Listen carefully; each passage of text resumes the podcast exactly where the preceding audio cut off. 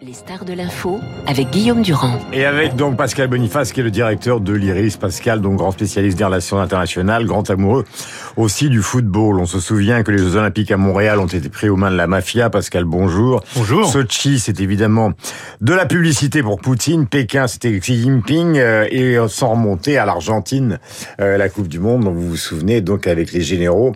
Et la victoire de l'équipe de Mario Kempes. Donc est-ce que, puisque nous parlons ce matin du Qatar, est-ce que ce petit État euh, mérite d'avoir, euh, euh, c'est un jugement d'ailleurs dans la question, mais mérite d'avoir cette Coupe du Monde. Est-ce qu'il y a eu trucage ou est-ce que c'est tout à fait normal d'ouvrir euh, au monde arabe euh, la possibilité d'organiser des grandes compétitions. Bah, il y a un peu de tout ça, il y a un peu de tout ça parce qu'effectivement la FIFA voulait euh, bâtir un empire universel donc après avoir conquis l'Amérique du Nord en 94, conquis l'Asie en 2002 avec la Corée du Sud mhm. et le Japon, l'Afrique en 2010, c'était le tour du monde arabe. Le Maroc avait échoué plusieurs fois dans les candidatures, c'est le Qatar, mais bien sûr comme c'est un tout petit pays qui est très riche, eh bien mhm. ça se prête à toutes les suspicions. Il y a 2 millions et demi d'habitants à peu près et ça c'est grand comme l'île de France. Voilà, c'est ça. Avec des réserves de gaz et de pétrole monumentales. Alors, c'est 300 000 nationaux seulement, c'est ça. Il y avait, je pense, un peu moins de 2 millions d'habitants alors que la Coupe du Monde lui était attribuée. Mhm. Il y a maintenant 3 millions, c'est pas dû à la Coupe du Monde. C'est mhm. dû à l'augmentation des moyens et aux multiples projets dans le sport, mais dans bien d'autres domaines que le Qatar a. alors, question, est-ce que vous considérez que c'est un scandale, cette affaire? Parce que bon, les journaux se, se battent un peu autour de ça. Il y a ceux qui considèrent que, à cause du passé, des grands événements sportifs ont déjà eu lieu dans des pays qu'on peut considérer comme euh, délicat, difficile, voire atroce, euh, et d'autres qui considèrent qu'il faut que le corps exulte et que c'est une fête mondiale. Alors, bah, il y a un peu de tout ça, effectivement, en disant que il est certain que les pays occidentaux n'ont plus le monopole de la puissance en termes stratégiques, ni dans le sport, et que les grands événements sportifs, Jeux Olympiques, Coupe du mm. Monde, ne peuvent plus être organisés en Amérique du Nord et en Europe ou en Amérique du Sud pour la Coupe du Monde. Et donc, forcément, c'est des régimes qui n'ont pas les mêmes notions que nous, puisque si on s'étend, il y a forcément Mm. Euh, des pays non occidentaux qui ne sont pas des pays qui ont les normes démocratiques des pays occidentaux qui vont recevoir euh, mm. les grands événements sportifs. Et à chaque fois, cela fait des critiques. Donc c'est une évolution logique d'après vous? Oui, parce que en fait le sport est universel et que et puis qui décide qu'il y a une démocratie? Quel est le juge? C'est très délicat. En 2005, on a attribué les Jeux Olympiques de 2012 à la capitale d'un pays qui s'était lancé dans une guerre euh, très contestable mm. euh, en Irak. Et donc, en fait, on voit, il y a quelque part, effectivement, le Qatar n'est pas une démocratie occidentale. Il y a des problèmes par rapport aux travailleurs immigrés, il y a des problèmes par rapport au climat, mais en même temps, les pays occidentaux ne peuvent plus avoir le monopole de l'organisation de ces grands événements. Les premiers Jeux Olympiques, c'était 10 pays et 100 athlètes. la première Coupe du Monde, c'était 13 pays. Il y a 3 pays qui ont renoncé à y aller parce que c'était en Uruguay, c'était trop loin, etc. Maintenant, tout le monde veut y participer. Alors bien sûr, le Qatar a dû faire comme beaucoup du clientélisme, mais par rapport aux accusations de corruption, pour l'instant, la seule Coupe du Monde sur laquelle les accusations de corruption ont été prouvées, c'est celle de 2006. Un pays pourtant normalement jugé vertueux. Mais dès qu'un pays est candidat pour une Coupe du Monde ou euh, les Jeux Olympiques, et eh ben mmh. voilà, oui, parce que ça passe en France par une scène politique française où au fond c'est la bataille contre Nicolas Sarkozy qui transite par le Qatar. C'est un peu ça le, c'est le fameux déjeuner donc qui a eu lieu. Euh, oui, je pense qu'il y a beaucoup quand même de fantasmagories sur le cela. Je ne crois pas et vous le connaissez que Michel Platini soit aux ordres de Nicolas Sarkozy. Euh, il n'en a pas besoin, il est indépendant et donc effectivement il comptait voir le président pour lui dire pour qui il avait voté. Il tombe sur euh, le prince héritier qu'il avait déjà vu auparavant et par rapport à des révélations qui ont été faites, euh, est-ce que on a acheté le Paris Saint-Germain en échange des rafales, etc. Quand il y a une liste de sujets, il est normal que les chefs d'État listent tous les sujets qui sont au milieu de leurs préoccupations mutuelles. Est-ce que vous avez l'impression du côté des sportifs qui vont aller là-bas, il peut y avoir des réactions comme ça a été le cas des athlètes américains à Mexico, par exemple Vous vous souvenez de Tommy Smith, le vent? Oui, et Carlos, qui protestait contre leur propre pays. Voilà, qui protestait contre leur propre pays. Est-ce que vous pensez qu'il peut y avoir une conscience politique des athlètes sur place? Il y en a déjà qui se sont exprimés, notamment l'équipe australienne qui a fait une vidéo, les Danois aussi qui se sont exprimés. Je pense que ça va un peu dépendre de la sensibilité hmm. à la fois nationale et personnelle de chacun. Et donc, euh, il y aura certainement des manifestations. Il y a des gens qui vont vouloir envoyer des messages, peut-être pas pendant le match, peut-être pas avant le match, mais en marge des compétitions. Ah, tout à l'heure, euh, on a donné la liste, manque euh, au milieu, parce que vous êtes à la fois le directeur de l'URIS, mais un fou de football. Manque évidemment Pogba et Kanté. Euh, dans le dernier titre que nous avons obtenu, justement, ils ont joué un rôle essentiel. C'est quand même compliqué, parce qu'on a beau avoir la meilleure attaque du monde et des arrières qui sont approximatifs, l'absence d'un milieu de terrain, c'est... Bah oui, Pogba et Kanté étaient les, vraiment à la base de la victoire de 2018. Ils ont joué un rôle tous les deux, un rôle essentiel, aussi bien sur le terrain que en dehors du terrain.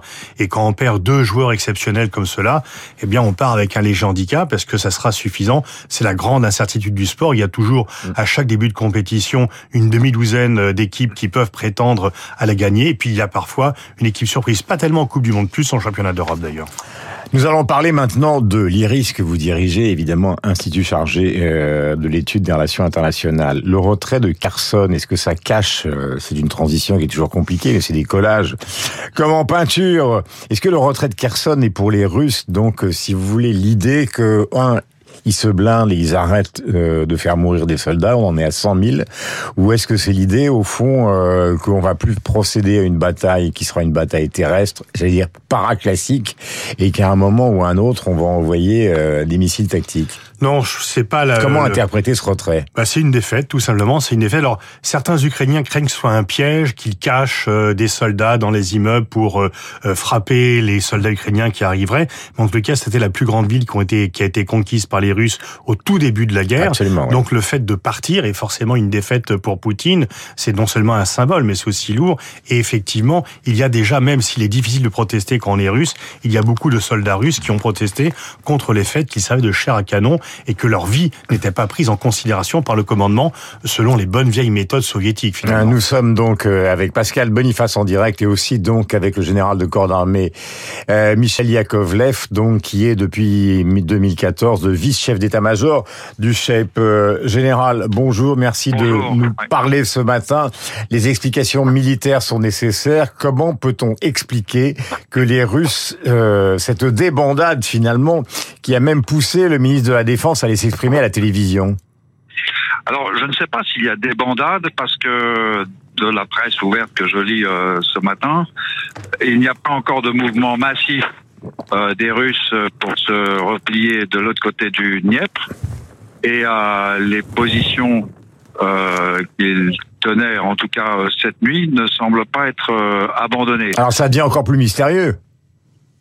Alors euh, ça, c'est ce que j'ai dans la presse ouverte. Maintenant, c'est peut-être pas tout à fait la, la, la réalité du terrain. En tout état de cause, s'il y a 20 à 30 000, c'était les chiffres donnés, 20 à 30 000 Russes sur la rive euh, euh, droite du Dniepr et qu'ils n'ont pas de pont euh, permettant un franchissement euh, en continu d'une rivière qui est quand même une, un gros obstacle, euh, et ben évacuer 20 à 30 000 personnes, c'est très compliqué, c'est long c'est très vulnérable parce que ce sont des bacs Mhm. euh, avec un certain nombre de sites que les Ukrainiens connaissent et qu'ils vont donc bombarder.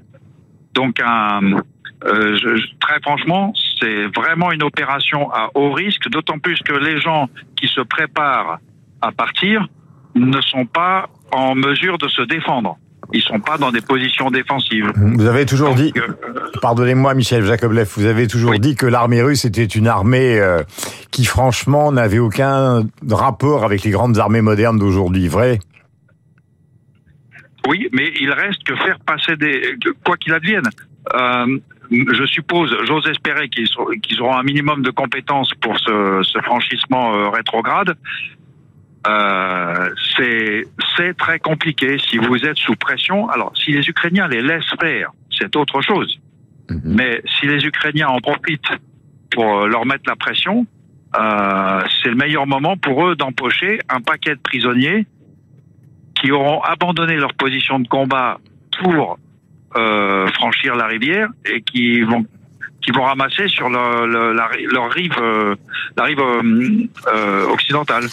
Merci Michel Jakovlev d'avoir été avec nous. Donc je rappelle que vous êtes vice-chef d'état-major du chef. La dernière question, Pascal, pour revenir justement à cette affaire de Russie et d'Ukraine, c'est vous qui avez l'expérience des relations internationales. Vous avez écrit de nombreux livres là-dessus. Est-ce que vous pensez que ce matin, dans les jours qui viennent, on est dans une situation où il pourrait intervenir des négociations? À aucun moment, Zelensky n'a donné l'impression qu'il voulait euh, négocier avec Poutine. On sait qu'en sous-main, les Américains essayent de le pousser à assouplir ses, ses, ses, cette position. Quel est votre point de vue? Bah, Zelensky ne veut pas négocier parce qu'il pense que la situation militaire lui est favorable et qu'il est en train de gagner la guerre. Mm. Donc quand on gagne la guerre, on ne négocie pas. Maintenant, si les Américains disent on va arrêter l'aide que l'on t'envoie si tu ne négocies pas, il va négocier. Parce que sans l'aide américaine, il ne gagnerait pas la guerre. Mm. Donc la clé de tout ceci est à Washington. À Washington. Oui. Et donc on sort d'élections qui effectivement ont conforté euh, plus ou moins Biden puisqu'il croyait être face à une défaite et finalement, même si c'est pas une victoire, euh, il continue à garder. cas, les républicains ne sont pas suffisamment forts pour arrêter directement l'aide à l'Ukraine et donc c'est Biden qui va décider. Dernière question, Pascal Boniface. Euh, la France dans ce mondial, vous lui donnez une chance? Oui, bien sûr, bien sûr. Elle a une chance, mais comme une demi-douzaine d'autres pays. Notamment le Brésil. Notamment le Brésil, effectivement, l'Angleterre, l'Allemagne qui est toujours là, l'Argentine avec Messi, et voilà. Et puis les Pays-Bas ou la Belgique, qu'il ne faut pas oublier. Il est 8h28. Pascal Boniface, c'était notre invité. On retrouvera Franz-Olivier Gisbert tout à l'heure. Avec donc Christian Macarian. Merci, bonne journée. Et je vous souhaite un bon mondial, car je sais que vous êtes tellement fan de foot que vous n'allez pas quitter votre télévision. On va retrouver dans un instant la revue de presse.